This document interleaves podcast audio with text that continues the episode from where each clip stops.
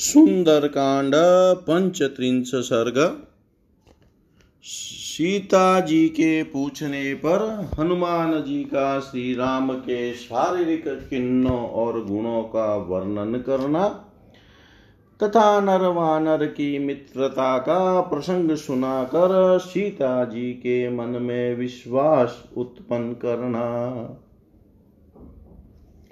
तां तु रामकथां श्रुत्वा वेदेहि वानरसभातुवाच वचनं सान्त्वमिदं मधुरया गिरा क्व ते रामेण संसर्ग, कथं जानासि लक्ष्मणम् वानराणां नराणां च कथमाशितसमागम यानि रामस्य चिह्नानि लक्ष्मणस्य च वानर, तानि भूय समाचक्ष्व, न माँ शोकसमाविशेत्। कीदृशं तस्य संस्थानं रूपं तस्य च कीदृशं कथमुरु कथं बाहु लक्ष्मणस्य च संसमे। एवमुक्तस्तु वेदेयां हनुमान् मारुतात्मज, ततो राम यथा तत्त्वमाज्ञातुमुपचक्रमे जानन्ति बतः दिष्टया माँ वेदेहि परिपृच्छसि, भर्तृकमलपत्राक्षी संस्थानं लक्ष्मणस्य च। यानि रामस्य चिह्नानि, लक्ष्मणस्य च यानि वै, लक्षितानि, विशालाक्षी, वदतः शृणुतानि मे। रामकमलपत्राक्ष पूर्णचन्द्रनिभानन रूपदाक्षिण्यसम्पन्न प्रसुतो जनकात्मजे। तेजसादित्यसङ्काश क्षमया पृथ्वी समः बृहस्पतिसमो बुद्धया, यशसा, वासवोपम। रक्षिता जीवलोकस्य, स्वजनस्य च रक्षिता रक्षिता स्वस्य, वृतस्य, धर्मस्य च परं तप। रामो भामिनी लोकस्य चातुर्वर्ण्यस्य रक्षिता मर्यादानां च लोकस्य, कर्ताकारिता च स। अर्चिष्मानर्चितोऽत्यर्थं ब्रह्मचर्यव्रते स्थितः साधूनामुपकारज्ञ प्रचारज्ञश्च राजनीत्यां विनीतिश्च ब्राह्मणानामुपासक, ज्ञानवान्, शिलसम्पन्नो विनीतश्च, परं तप यजुर्वेद विनीतश्च वेदविद्भिः सुपूजित धनुर्वेदे च वेदे च, वेदाङ्गेषु च निष्ठित। विपुलांशो महाबाहु कम्बुग्रीवशुभानन गूढजत्रुसुता म्राक्षो रामो नाम जनैः श्रुत दुन्दुभीष्वनैघोष स्निग्ध। वर्णप्रतापवान् समश्च सुविभक्ताङ्गो वर्णश्यामसमाश्रिता। त्रिस्थिरा, स्त्रीप्रलम्बश्च त्रिशमस्त्रीषुचोनत त्रिताम्रस्त्रीषु च स्निग्धो, गम्भीरस्त्रीषु नित्यश।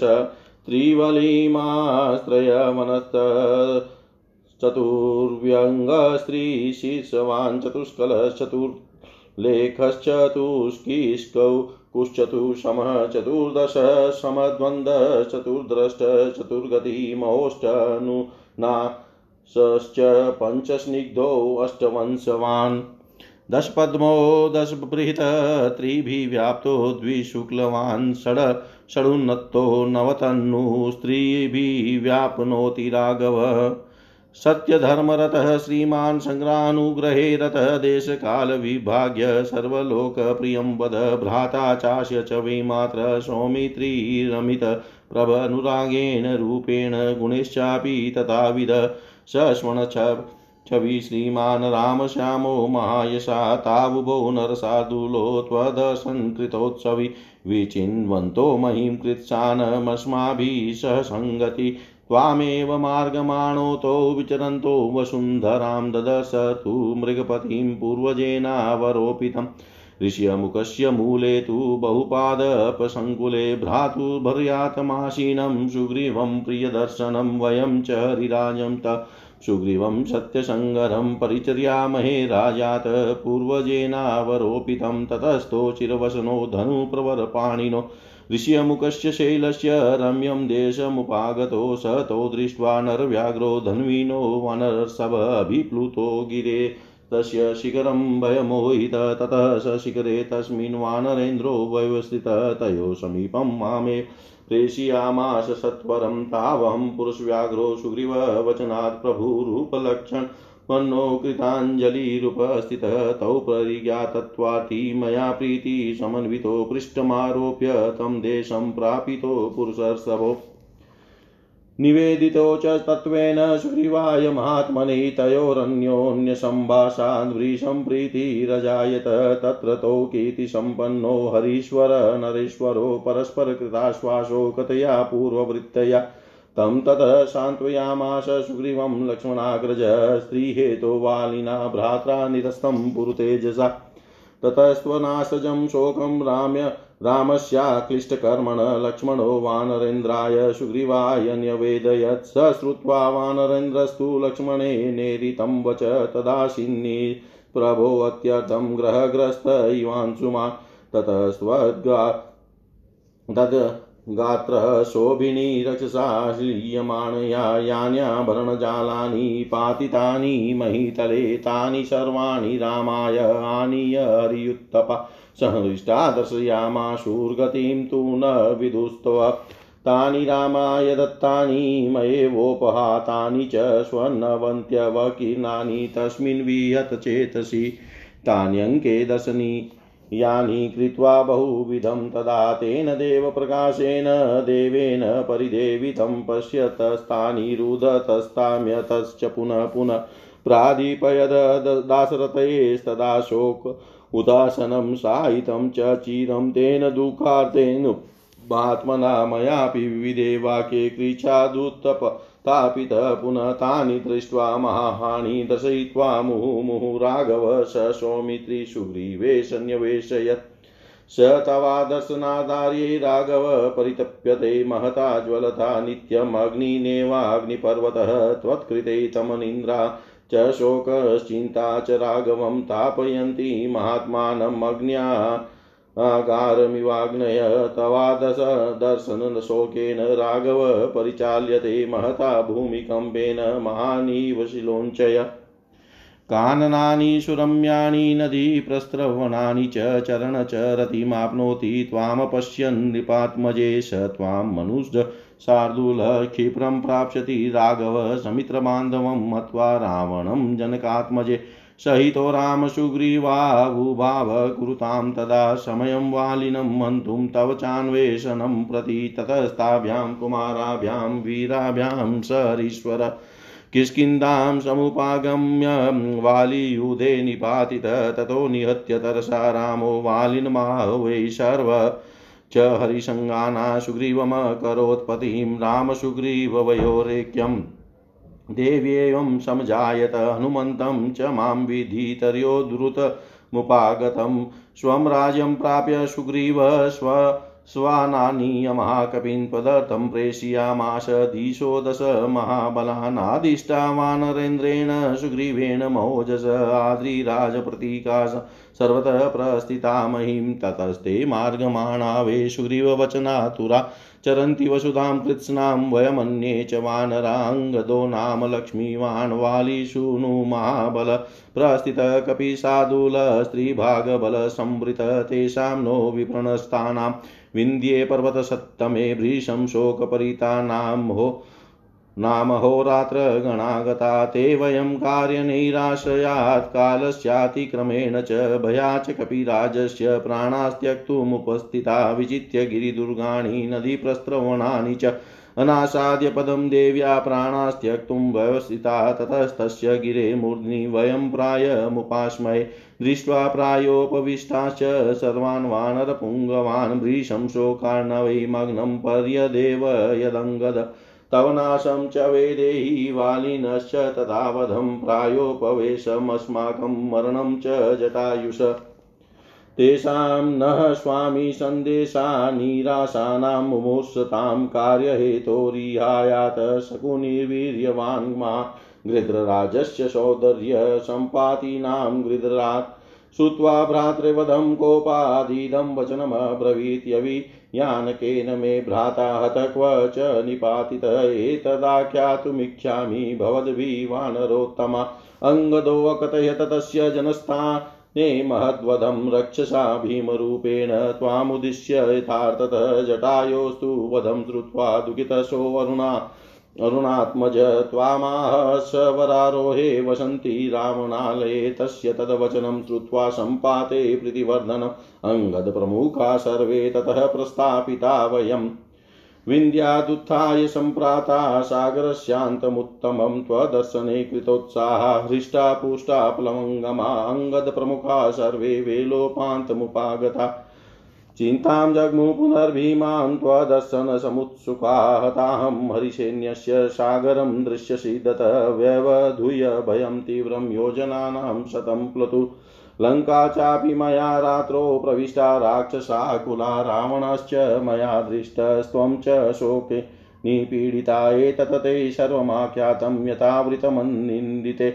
अभिवासस्व माँ देवी दूतो दासरथे रहं तन्मां रामकृतोद्योगं त्वनिमितमिहागतां सुग्रीवसचिवं देवी बुध्यस्व पवना पवनात्मजं कुशली तव काकुत्स सर्वशस्त्रवृताम्बर गुरोराराधनैर्युक्तो लक्ष्मणशुभलक्षण तस्य वीर्यवतो देवी भतुस्तव हिते रत अहमेकस्तु सम्प्राप्त सुग्रीववचनाद्य मयेय सहायेन चरता कामरूपिणा दक्षिणादिगनुक्रान्ता त्वन्मार्गविजयेशिना दृष्टयाहं मरिषेण्यानां त्वनाशमनुशोचतामप अपनेष्यामि सन्तापं त्वाधिगमशासनात्। दिष्टया हि न मम व्यर्थं सागरस्येयलङ्घनं प्राप्स्याम्यहमिदं देवी त्वदर्शनकृतं यश। राघवश्च महावीर्यं क्षिप्रं त्वामभिपत्स्यते स पुत्रबान्धवं हत्वा रावणं राक्षसाधिपं माल्यवान् नाम वेदेहि गिरिणामुत्तमौ गिरि ततो गच्छति गोकर्णं पर्वतं केसरी हरि स च देवर्षिभिदिष्टपितामं महाकपीति महाकपीतीते नदीपते पुण्यशब्दसाद मुद्धरण यस्यां हरिणक्षेत्रे जातो वा तेन मेथिली हनुमानीति विख्यातो लोकेश्वनेन कर्मणा। विश्वासात् तु वेदेहि भर्तुरुक्ता मया गुणा अचिरात् त्वामितो देवी। राघवो नयिता ध्रुवम् एवं विश्वासिता सीता हेतुभिशोककर्षिता उपपनेराभि।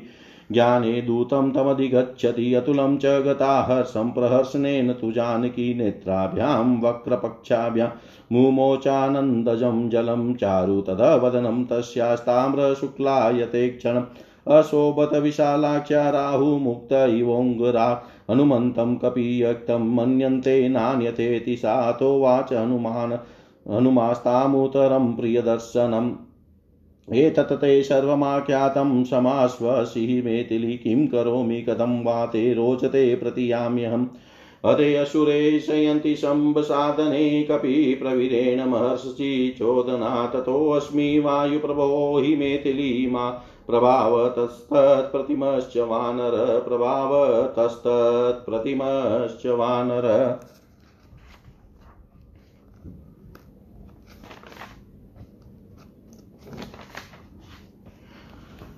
वानर श्रेष्ठ हनुमान जी के मुख से श्री रामचंद्र जी की चर्चा सुनकर विदेह कुमारी सीता शांति पूर्वक मधुर वाणी में बोली कपिपर तुम्हारा श्री रामचंद्र जी के साथ संबंध कहाँ हुआ? तुम लक्ष्मण को कैसे जानते हो? मनुष्य और वानरों का यह मेल किस प्रकार संभव हुआ? वानर श्री राम और लक्ष्मण के जो चिन्ह हैं, उनका फिर से वर्णन करो, जिससे मेरे मन में किसी प्रकार के शोक का समावेश न हो। मुझे बताओ, भगवान श्री राम और लक्ष्मण की आकृति कैसी है? उनका रूप किस तरह का है? उनकी जांघें और भुजाएँ कैसी है? विदे राजकुमारी सीता के इस प्रकार पूछने पर पवन कुमार हनुमान जी ने श्री रामचंद्र जी के स्वरूप का यथावत वर्णन आरंभ किया। कमल के समान सुंदर नेत्रों वाली विदेह कुमारी, आप अपने पतिदेव श्री राम के तथा देवर लक्ष्मण जी के शरीर के विषय में जानती हुई भी जो मुझसे पूछ रही है यह मेरे लिए बड़े सौभाग्य की बात है। विशाल लोचने श्री राम और लक्ष्मण के जिन जिन चिन्हों को मैंने लक्ष्य किया है, उन्हें बताता हूँ, मुझसे सुनिए। जनक नंदनी श्री रामचंद्र जी के नेत्र प्रफुल्ल कमल दल के समान विशाल एवं सुंदर है, मुख पूर्णिमा के चंद्रमा के समान मनोहर है, वे जन्म काल से ही रूप और उदारता आदि गुणों से संपन्न है। वे तेज से सूर्य के समान क्षमा में, पृथ्वी के तुल्य बुद्धि में, बृहस्पति के सदृश और यश में इंद्र के समान है। वे संपूर्ण जीव जगत तथा जगत के तथा स्वजनों के भी रक्षक है। शत्रुओं को संताप देने वाले श्री राम अपने सदाचार और धर्म की रक्षा करते हैं। भामिनी श्री रामचंद्र जी जगत के चारों वर्णों की रक्षा करते हैं। लोक में धर्म की मर्यादाओं को बाँध कर उनका पालन करने और कराने वाले भी वे ही हैं। सर्वत्र अत्यंत भक्ति भाव से उनकी पूजा होती है। ये कांतिमान एवं परंपरा प्रकाश स्वरूप है। ब्रह्मचर्य व्रत के पालन में लगे रहते हैं। साधु पुरुषों का उपकार मानते और आचरणों द्वारा सत्कर्मों के प्रचार का ढंग जानते हैं। वे राजनीति में पूर्ण शिक्षित ब्राह्मणों के उपासक, ज्ञानवान, शीलवान, विनम्र तथा शत्रुओं को संताप देने में समर्थ हैं। उन्हें यजुर्वेद की भी अच्छी शिक्षा मिली है। वेद वेता विद्वानों में उनका बड़ा सम्मान किया है। वे चारों वेद, धनुर्वेद और छह वेदांगों के भी पर निश्चित विद्वान हैं। उनके कंधे मोटे भुजाएँ बड़ी बड़ी, गला शंख के समान और मुख सुंदर है। गले की हंसली मांस से ढकी हुई है तथा नेत्रों में कुछ कुछ लालिमा है। वे लोगों में श्री राम के नाम से प्रसिद्ध हैं। उनको उनका स्वर दुंदुबी के समान गंभीर और शरीर का रंग सुंदर एवं चिकना है। उनका प्रताप बहुत बड़ा चढ़ा है। उनके सभी अंग सुडोल और बराबर है। उनकी कांति श्याम है। उनके तीन अंग वक्ष स्थल कलाई और मुट्ठी स्थिर सुदृढ़ है। भौए भुजाएँ और मेढ़, ये तीन अंग लंबे हैं। केशों का अग्रभाग, अंडकोश और घुटने, ये तीन सा समान बराबर है। वक्ष स्थल नाभि के किनारे का भाग और उधर ये तीन उभरे हुए हैं। नेत्रों के कोने नक और हाथ पैर के तलवे ये तीन लाल है। शिष्ण के अग्रभाग दोनों पैरों की रेखाएँ और शीर के बाल ये तीन चिकने हैं तथा स्वर, चाल और नाभि ये तीन गंभीर हैं।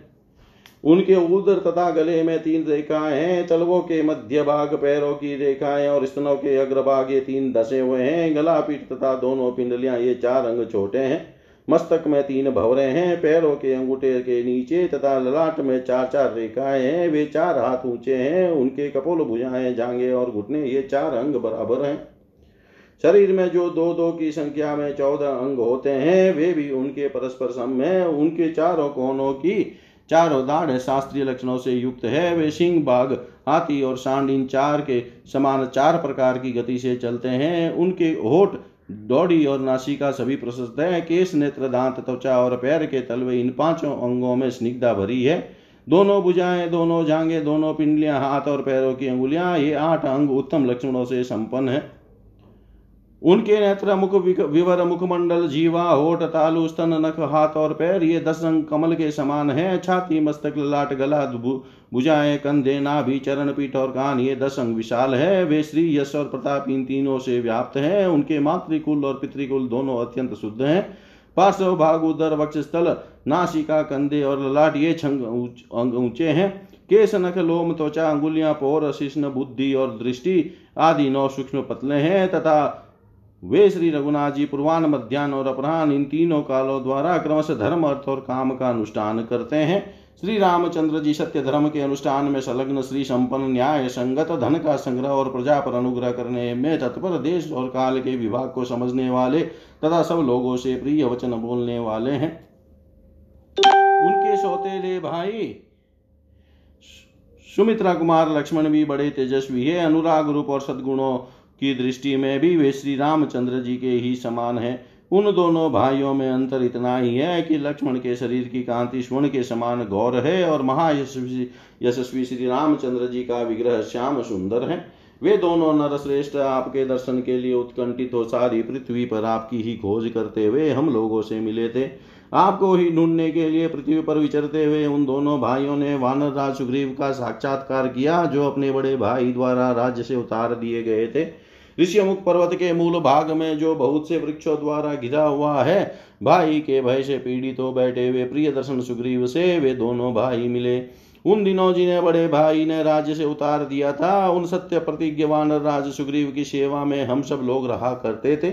शरीर पर बलकल वस्त्र तथा हाथ में धनुष धारण किए वे दोनों भाई जब ऋषिमुख पर्वत के रमणीय प्रदेश में आए, तब धनुष धारण करने वाले उन दोनों नरश्रेष्ठ वीरों को वहाँ उपस्थित देख वानर शिरोमणि सुग्रीव भय से घबरा उठे और उछलकर उस पर्वत के उच्चतम शिखर पर जा चढ़े। उस शिखर पर बैठने के पश्चात वानर राज सुग्रीव ने मुझे ही शीघ्रता पूर्वक उन दोनों बंधुओं के पास भेजा। सुग्रीव की आज्ञा से उन प्रभावशाली रूपवान तथा शुभ लक्षण संपन्न दोनों पुरुष सिंह वीरों की सेवा में मैं हाथ जोड़कर उपस्थित हुआ। मुझसे यथार्थ बातें जानकर उन दोनों को बड़ी प्रसन्नता हुई। फिर मैं अपनी पीठ पर चढ़ाकर उन दोनों पुरुषोत्तम बंधुओं को उस स्थान पर ले गया, जहाँ वानर राज सुग्रीव थे। वहाँ महात्मा सुग्रीव को मैंने इन दोनों बंधुओं का यथार्थ परिचय दिया। तत्पश्चात श्री राम और सुग्रीव ने परस्पर बातें की। इससे उन दोनों में बड़ा प्रेम हो गया। वहाँ उन दोनों यशस्वी वानरेश्वर और नरेश्वरों ने अपने ऊपर बीती हुई पहले की घटनाएँ सुनाई, तथा दोनों ने दोनों को आश्वासन दिया। उस समय लक्ष्मण के बड़े भाई श्री रघुनाथ जी ने स्त्री के लिए अपने महातेजस्वी भाई वाली द्वारा घर से निकाले हुए सुग्रीव को सांत्वना दी। तत्पश्चात अनायासी महान कर्म करने वाले भगवान श्री राम को आपके वियोग से जो शोक हो रहा था, उसे लक्ष्मण ने वानर राज सुग्रीव को सुनाया। लक्ष्मण जी की कही हुई वह बात सुनकर वानर राज सुग्रीव उस समय ग्रहग्रस्त सूर्य के समान अत्यंत कांतिहीन हो गए। तदंतर वानर युद्धपतियों ने आपके शरीर पर शोभा पाने वाले उन सब आभूषणों को लेकर ले आकर बड़ी प्रसन्नता के साथ श्री रामचंद्र जी को दिखाया, जिन्हें आपने उस समय पृथ्वी पर गिराया था, जबकि राक्षस आपको हर कर लिए जा रहा था। वानरों ने आभूषण तो दिखाए, किंतु उन्हें आपका पता कुछ भी मालूम नहीं था।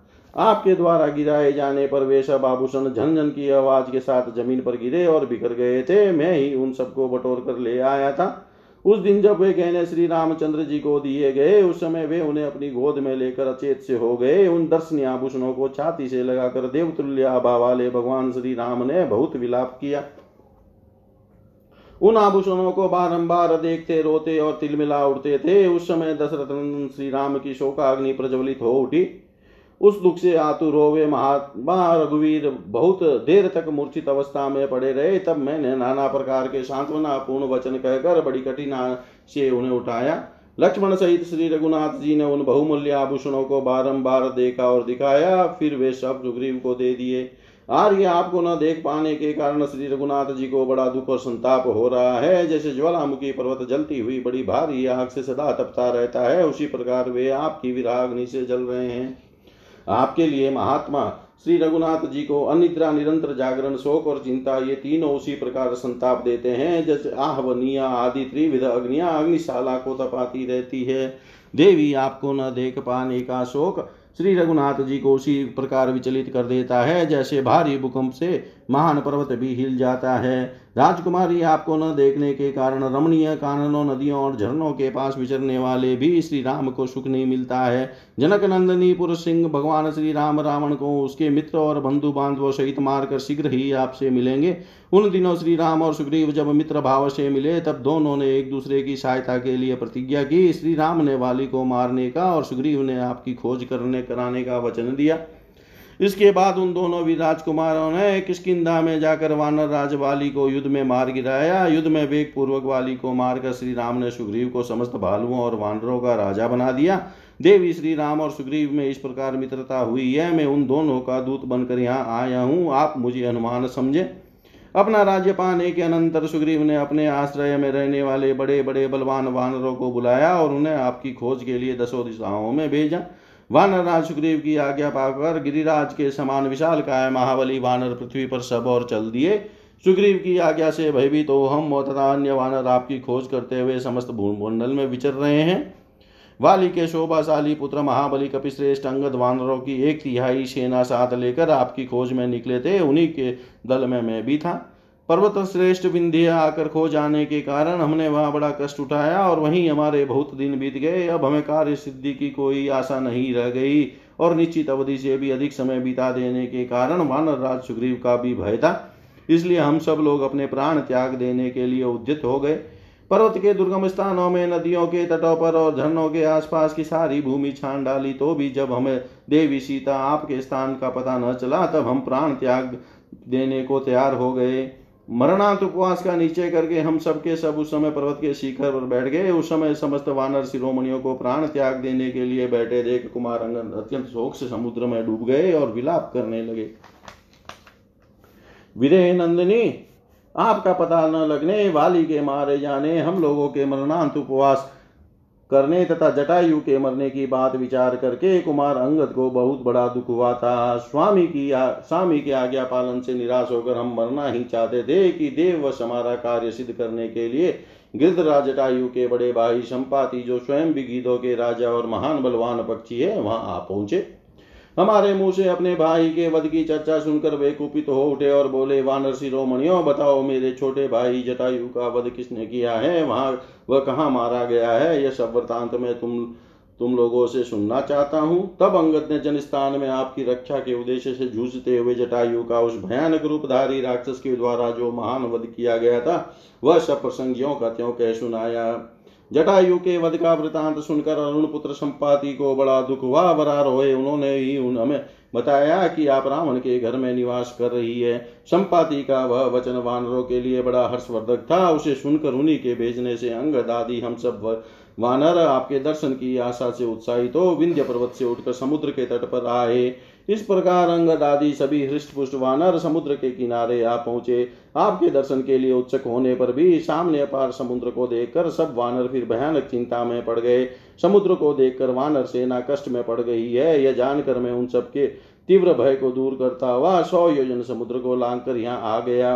राक्षसों से भरी हुई लंका मैंने मैंने रात में ही प्रवेश किया है। यहाँ आकर रावण को देखा है और शोक से पीड़ित हुई आपका भी दर्शन किया है। सती शिरोमणे ये सारा वृतांत मैंने ठीक ठीक आपके सामने रखा है। देवी, मैं दशरथ नंदन श्री राम का दूत हूँ, अतः आप मुझसे बात कीजिए। मैंने श्री रामचंद्र जी के कार्य की सिद्धि के लिए ही यह सारा उद्योग किया है और आपके दर्शन के निमित्त में यहाँ आया हूँ। देवी, आप मुझे सुग्रीव का मंत्री तथा वायु देवता का पुत्र हनुमान समझे। देवी, आपके पतिदेव समस्त शस्त्रधारियों में श्रेष्ठ ककुत स्तकुल भूषण श्री रामचंद्र जी शकुशल है। तथा बड़े भाई की सेवा में सगलन रहने वाले शुभ लक्षण लक्ष्मण भी प्रसन्न है। वे आपके इन, उन पराक्रमी पतिदेव के हित साधन में ही तत्पर रहते हैं। मैं सुग्रीव की आज्ञा से अकेला ही यहाँ आया हूँ। इच्छा अनुसार रूप धारण करने की शक्ति रखता हूँ। आपका पता लगाने की इच्छा से मैंने बिना किसी सहायक के अकेले ही घूम फिर कर इस दक्षिण दिशा का अनुसंधान किया है। आपके विनाश की संभावना से जो निरंतर शोक में डूबे रहते हैं, उन वानर सैनिकों को यह बताकर कि आप मिल गई, मैं उनका संताप दूर कर दूँगा, यह मेरे लिए बड़े हर्ष की बात होगी। देवी मेरा समुद्र को लांग कर यहाँ तक आना व्यर्थ नहीं हुआ। सबसे पहले आपके दर्शन का यह यश मुझे ही मिलेगा, यह मेरे लिए सौभाग्य की बात है। महापराक्रमी श्री रामचंद्र जी राक्षस राज रावण को उसके पुत्र और बंधु बांधवों सहित मारकर शीघ्र ही आपसे आ मिलेंगे। विदय नंदनी पर्वतों में माल्यवान नाम से प्रसिद्ध एक उत्तम पर्वत है। वहाँ केसरी नामक वानर निवास करते थे। एक दिन वे वहाँ से गोकर्ण पर्वत पर गए। महाकपि केसरी मेरे पिता हैं। उन्होंने समुद्र के तट पर विद्यमान उस पवित्र गोकर्ण तीर्थ में देवर्षियों की आज्ञा से शंभुसाधन नामक दैत्य का संहार किया था। मिथिलेश कुमारी, उन्हीं कपिराज केसरी की स्त्री से के गर्भ से वायु देवता के द्वारा मेरा जन्म हुआ है। मैं लोक में अपने ही कर्म द्वारा हनुमान नाम से विख्यात हूँ। विदय नंदनी आपका विश्वास दिलाने के लिए मैंने आपके स्वामी के गुणों का वर्णन किया है। हे देवी, श्री रघुनाथ जी शीघ्र ही आपको यहाँ से ले चलेंगे यह निश्चित बात है। इस प्रकार युक्ति युक्त एवं विश्वसनीय कारणों तथा पहचान के रूप में बताए गए श्री राम और लक्ष्मण के शारीरिक चिन्हों द्वारा हनुमान जी ने शोक से दुर्बल हुई सीता को अपना विश्वास दिलाया। तब उन्होंने हनुमान जी को श्री राम का दूत समझा। उस समय जनक नंदनी सीता को अनुपम हर्ष प्राप्त हुआ। उस महान हर्ष के कारण वे कुटिल बरौनियों वाले दोनों नेत्रों से आनंद के आँसू बहाने लगी। उस अवसर पर विशाल लोचना सीता का मनोहर मुख जो लाल, सफ़ेद और बड़े बड़े नेत्रों से युक्त था, राहु के ग्रहण से मुक्त हुए चंद्रमा के समान शोभा पा रहा था। अब वे हनुमान को वास्तविक वान वानर मानने लगी। इसके विपरीत मायामय रूपधारी राक्षस नहीं तदंतर हनुमान जी ने प्रिय दर्शना सीता से फिर कहा मिथिलेश कुमारी, इस प्रकार आपने जो कुछ पूछा था, वह सब मैंने बता दिया। अब आप धैर्य धारण करें। बताइए मैं आपकी कैसी और क्या सेवा करूँ? इस समय आपकी रुचि क्या है? आज्ञा हो तो अब मैं लौट जाऊँ। महर्षियों की प्रेरणा से कपिवर केसरी द्वारा युद्ध में शंभ साधन नामक असुर के मारे जाने पर मैंने पवन देवता के द्वारा जन्म ग्रहण किया। अतः मैथिली में उन वायु देवता के समान ही प्रभावशाली वानर हूँ। इतिहास श्रीमद रामायणे वाल्मीकि आदि काव्ये सुंदर कांडे पंचत्रिंश सर्ग सर्वं श्रीशां सदाशिवाय अर्पणमस्तु ॐ विष्णवे नम। ॐ विष्णवे नम। ॐ विष्णवे नम। नमः सुंदरकांड शतत्रिंश सर्ग हनुमान जी का सीता को मुद्रिका देना। सीता का श्री राम कब मेरा उद्धार करेंगे? यह उत्सुक होकर पूछना।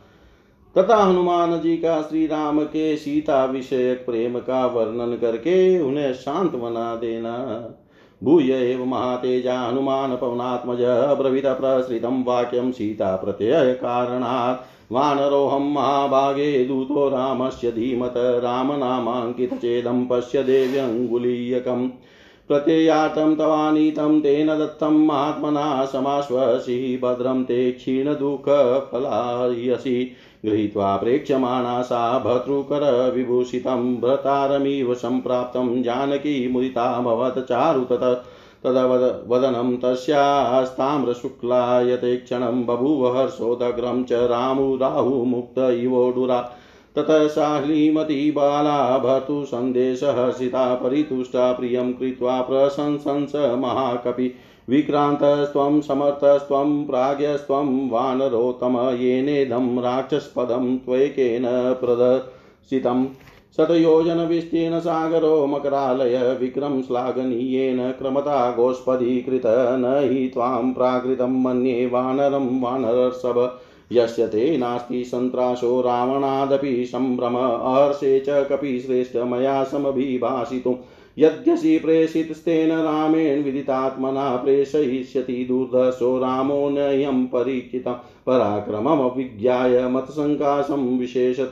दिष्टया च कुशलीं रामो धर्मात्मा सत्यसङ्गर लक्ष्मणश्च महातेजा सुमित्रानन्दवर्धन। कुशली, यदि काकुत्स्थ किं न सागरमेखलां मही दहतीं कोपेन युगान्ताग्निरवो। रिवोतित अथवा शक्तिमन्तोतो सुराणामपि निग्रहे ममेव तु न दुःखा। नामस्ति मन्ये विपर्यय, कच्चिन व्यथते राम, कच्चिन परितप्यते उत्तराणि च कार्याणि कुरुते पुरुषोत्तमे, कच्चिन दीनसम्भ्रान्त कार्येषु च न मूयति कश्चित् पुरुषकार्याणि कुरुते नृपतेषु तद्विधं त्रिविधो। पायमुपायमपि सेवते विजिगीषुषुहृत कच्चिन्मित्रेषु च परं तप। कच्चिन्मित्राणि लभते अमित्रेशाप्य विगम्यते कश्चित् कल्याणमित्रश्च मित्रेशापि पुरस्कृत। कच्चिदाशास्ति देवानां प्रसादं पार्थिवात्मज। कचित् पुरुषकारं च देवं च प्रतिपद्यते। कचिन्न विगत्स्नेहो विवासान्मयि राघव। कश्चिन्मा कश्चिन्मां व्यसनादस्मानोक्ष मान्मोक्षयिष्यति राघव शुकानामुचितो नित्यमशुकानाम।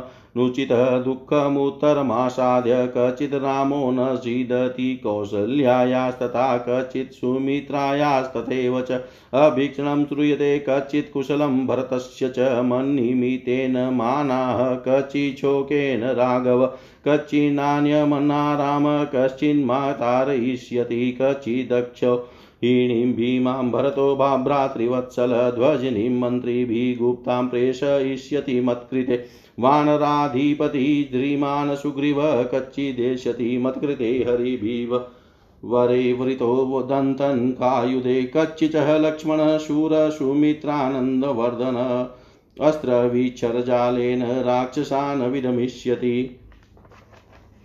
रौद्रेण कच्चिदस्त्रेण रामेण निहतं रणे द्रक्ष्यामप्यलेन कालेन रावणं ससुहृज्जनम् क्वचिन्न तदेम समानवर्णं तस्याननं पद्मसमा अनगन्धी मया विना शुष्यन्ति शोकदीनं जलक्षये पद्मविवातपेन। धर्मोपदेशात् त्यजधस्वराज्यं माँ चाप्यरण्यं नयतपदाते नासिद यथा तस्य न भीनशोक कच्चित् स धैर्यं हृदये करोति न चास्य माता, न पिता, न चान्य विशिष्टोऽस्ति मया समो वा। तावद्वयं दूतं जिजीविषेयं यावत् प्रवृत्तिं शृणुयां प्रियस्य।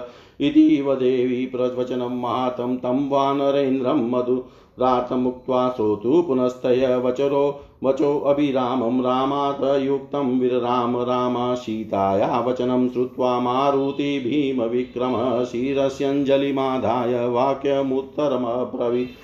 न त्वमिहस्तां जानीते राम कमललोचन तेन त्वां नानयत्याशु शचिमिव पुरन्दर, श्रुत्वेव च वचो मह्यं क्षिप्रमेष्यति राघव।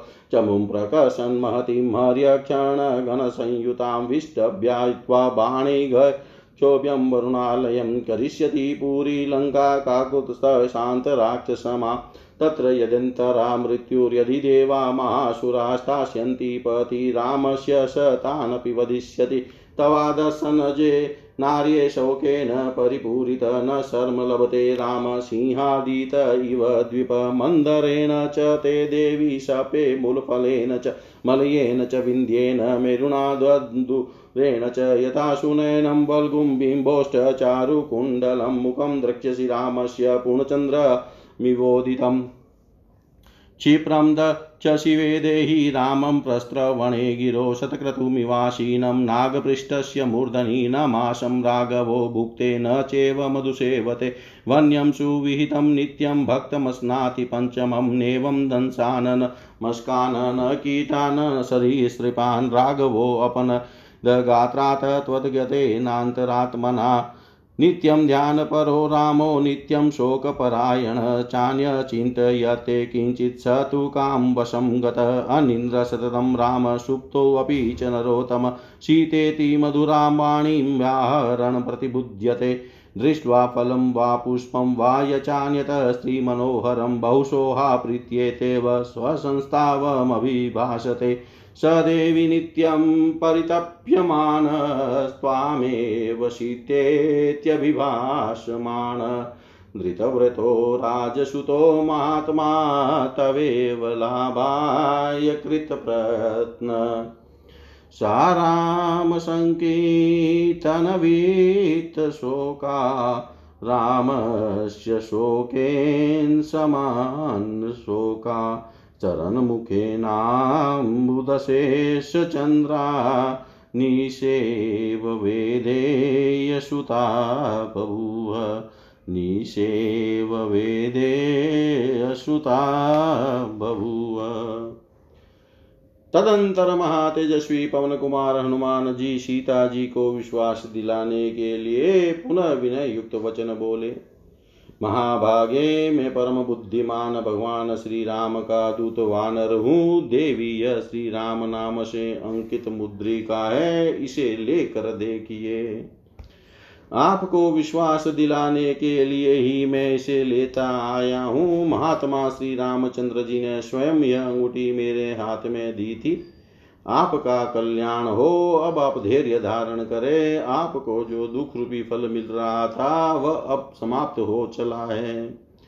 पति के हाथ को सुशोभित करने वाली उस मुद्रिका को देख, को लेकर सीता जी उसे ध्यान से देखने लगी। उस समय जानकी जी को इतनी प्रसन्नता हुई। मानो स्वयं उनके पतिदेव ही उन्हें मिल गए हों।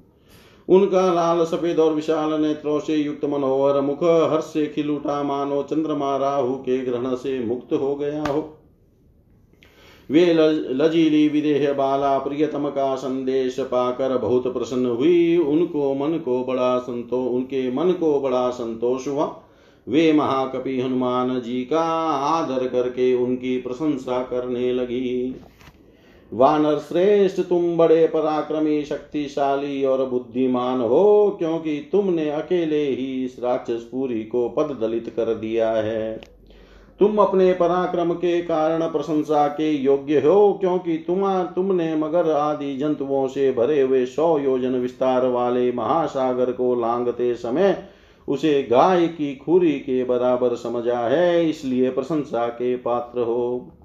वानर शिरोमणे, मैं तुम्हें कोई साधारण वानर नहीं मानती हूँ, क्योंकि तुम्हारे मन में रावण जैसे राक्षसों से भी न तो भय होता है और न घबराहट ही। कपि श्रेष्ठ, यदि तुम्हें आत्मज्ञानी भगवान श्री राम ने भेजा है तो तुम अवश्य इस योग्य हो कि मैं तुमसे बातचीत करूँ। दूर दूर सुवीर श्री रामचंद्र जी विशेषतः मेरे निकट ऐसे किसी पुरुष को नहीं भेजेंगे, जिसके पराक्रम का उन्हें ज्ञान न हो तथा जिसे शील स्वभाव की उन्होंने परीक्षा न कर ली हो। सत्य प्रतिज्ञ एवं धर्मात्मा भगवान श्री राम सकुशल हैं तथा सुमित्रा का आनंद बढ़ाने वाले महातेजस्वी लक्ष्मण भी स्वस्थ एवं सुखी है। यह जानकर मुझे बड़ा हर्ष हुआ है और यह शुभ संवाद मेरे लिए सौभाग्य का सूचक है। यदि ककुतस्थ कुलभूषण श्री राम सकुशल है तो वो प्रलय काल में उठे हुए प्रलयंकर अग्नि के समान कुपित हो समुद्रों से घिरी हुई सारी पृथ्वी को दग्ध क्यों नहीं कर देते हैं? अथवा वे दोनों भाई देवताओं को भी दंड देने की शक्ति रहती है तो भी अब तक जो चुप बैठे हैं, इसमें उनका नहीं, मेरे ही भाग्य का दोष है। मैं समझती हूँ कि अभी मेरे ही दुखों का अंत नहीं आया है। अच्छा यह तो बताओ, पुरुषोत्तम श्री रामचंद्र जी के मन में कोई व्यथा तो नहीं है? वे संतप्त तो नहीं होते। उन्हें आगे जो कुछ करना है, उसे वे करते हैं या नहीं? उन्हें किसी प्रकार की दीनता या घबराहट तो नहीं है? वे काम करते करते मोह के वशीभूत तो नहीं हो जाते। क्या राजकुमार श्री राम पुरुषोचित कार्य पुरुषार्थ करते हैं? क्या शत्रुओं को संताप देने वाले श्री राम मित्रों के प्रति मित्र भाव रखकर साम और दान रूप दो उपायों का ही अवलंबन करते हैं? तथा शत्रुओं के प्रति उन्हें जीतने की इच्छा रखकर दान, भेद और दंड इन तीन प्रकार के उपायों का ही आश्रय लेते हैं। क्या श्री राम स्वयं प्रयत्न पूर्वक मित्रों का संग्रह करते हैं? क्या उनके शत्रु भी शरणागत होकर अपनी रक्षा के लिए उनके पास आते हैं? क्या उन्होंने मित्रों को उपकार करके उन्हें अपने लिए कल्याणकारी बना लिया है। क्या वे कभी अपने मित्रों से भी उपकृत या पुरस्कृत होते हैं? क्या राजकुमार श्री राम कभी देवताओं का भी कृपा प्रसाद चाहते हैं? उनकी कृपा के लिए प्रार्थना करते हैं। क्या वे पुरुषार्थ और देव दोनों का आश्रय लेते हैं? दुर्भाग्यवश में उनसे दूर हो गई हूँ। इस कारण श्री रघुनाथ जी मुझ पर स्नेहहीन तो नहीं हो गए हैं। क्या वे मुझे कभी इस संकट से छुड़ाएँगे? वे सदा सुख भोगने के ही योग्य हैं, दुख भोगने के योग्य कदापि नहीं है, परंतु इन दिनों दुख पर दुख उठाने के कारण श्री राम अधिक खिन्न और शिथिल तो नहीं हो गए हैं। क्या उन्हें माता कौशल्या सुमित्रा तथा भरत का कुशल समाचार बराबर मिलता रहता है? क्या समाननीय श्री रघुनाथ जी मेरे लिए होने वाले शोक से अधिक संतप्त हैं? वे मेरी ओर से अन्य मन तो नहीं हो गए हैं। क्या श्री राम मुझे इस संकट से उबारेंगे? क्या भाई पर अनुराग रखने वाले भरत जी मेरे उद्धार के लिए मंत्रियों द्वारा सुरक्षित भयंकर अक्षौहिणी सेना भेजेंगे? क्या श्रीमान वानर राज सुग्रीव दांत और नखों से प्रहार करने वाले वीर वानरों के साथ ले मुझे छुड़ाने के लिए यहाँ तक आने का कष्ट करेंगे? क्या सुमित्रा का आनंद बढ़ाने वाले शूर वीर लक्ष्मण जो अनेक अस्त्रों के ज्ञात हैं, अपने बाणों की वर्षा से राक्षसों का संहार करेंगे? क्या मैं रावण की रावण को उसके बांधवों सहित बंधु बांधवों सहित थोड़े ही दिनों में श्री रघुनाथ जी के द्वारा युद्ध में भयंकर अस्त्र शस्त्रों से मारा गया। देखूँगी, जैसे पानी सूख जाने पर धूप से कमल सूख जाता है, उसी प्रकार मेरे बिना शोक से दुखी हुआ श्री राम का वह स्वर्ण के समान कांतिमान और कमल के सदृश सुगंधित मुख सुख तो नहीं गया है।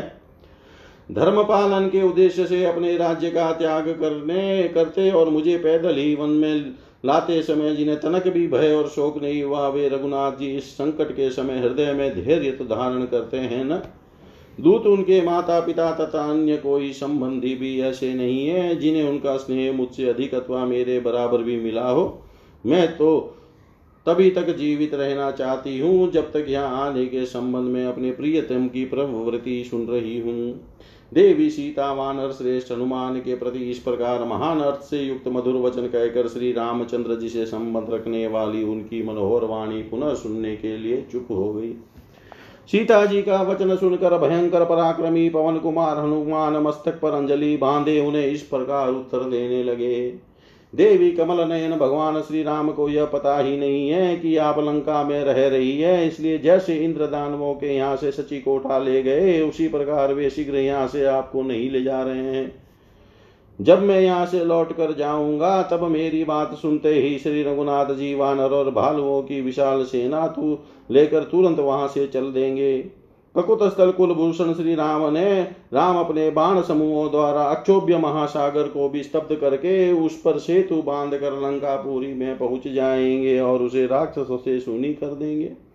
उस समय श्री राम के मार्ग में यदि मृत्यु देवता अथवा बड़े बड़े असुर भी विघ्न बनकर खड़े होंगे तो वे उन सब का भी संहार कर डालेंगे।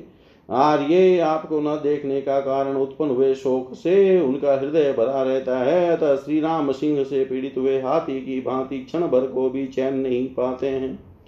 देवी मंदर आदि पर्वत हमारे वास स्थान है और फल मूल भोजन। अतः मैं मंद्राचल मलय विंध्य, मेरु तथा दुर्दुर पर्वत की और अपनी जीविका के साधन फल मूल की सौगंध खाकर कहता हूँ कि आप शीघ्र ही श्री राम का नवोदित पूर्ण चंद्रमा के समान व मनोहर मुख देखेगी। जो सुंदर नेत्र बिंब फल के समान लाल लाल होठ और सुंदर कुंडलों से अलंकृत एवं चिताकर्षक है। विदे नंदनी, ऐरावत की पीठ पर बैठी हुई बैठे हुए देवराज इंद्र के समान प्रस्थवन गिरी के शिखर पर विराजमान श्री राम का आप शीघ्र दर्शन करेगी। कोई भी रघुवंशी न तो मांस खाता है और न मधु का ही सेवन करता है। फिर भगवान श्री राम इन वस्तुओं का सेवन क्यों करते? वे सदा चार समय उपवास करके पाँचवें समय शास्त्र भीत जंगली फल, मूल और निवा आदि भोजन करते हैं। श्री रघुनाथ जी का चित्त सदा आप में लगा रहता है, अतः उन्हें अपने शरीर पर चढ़े हुए डांस, मच्छर, कीड़ों और सर्पों को हटाने की भी शुद्धि नहीं रहती है। श्री राम आपके प्रेम के वशीभूत हो, सदा आपका ही ध्यान करते और निरंतर आपके ही विरह शोक में डूबे रहते हैं। आपको छोड़कर दूसरी बात वे सोचते ही नहीं। नर श्रेष्ठ श्री राम को सदा आपकी चिंता के कारण कभी नींद नहीं आती है। यदि कभी आँख लगी भी तो सीता सीता इस मधुर वाणी का उच्चारण करते हुए वे जल्दी ही जाग उठते हैं। किसी फल फूल अथवा स्त्रियों के मन को लुभाने वाली दूसरी वस्तुओं को भी जब वे देखते हैं, तब लंबी सांस लेकर बारंबार, हा प्रिय हा प्रिय, कहते हुए आपको पुकारने लगते हैं। देवी राजकुमार महात्मा श्री राम आपके लिए सदा दुखी रहते हैं सीता सीता कहकर आपके ही रट लगाते हैं। तथा उत्तम व्रत का पालन करते हुए आपकी ही प्राप्ति के प्रयत्न में लगे हुए हैं। श्री रामचंद्र जी की चर्चा से सीता का अपना शोक तो दूर हो गया। किंतु श्री राम के शोक की बात सुनकर वे पुनः उन्हीं के समान शोक में निमग्न हो गई। उस समय विदेह नंदनी सीता, शरद ऋतु आने पर मेघों की घटा और चंद्रमा दोनों से युक्त अंधकार और प्रकाशपूर्ण रात्रि के समान हर्ष और शोक से युक्त प्रतीत होती थी। इतिहास श्रीमद रामायणे, वाल्मीकि आदि काव्ये सुंदर कांडे शरत्रिंश सर्ग, सर्व श्री शाम सदा शिवाय अर्पणमस्तु। ॐ विष्णवे नम ॐ विष्णवे नम ॐ विष्णवे नम ॐ पूर्णमद, पूर्णमिदं। पूर्णात् पूर्णमुदच्यते, पूर्णस्य पूर्णमादाय, पूर्णमेवावशिष्यते। ॐ शान्ति शान्ति शान्ति।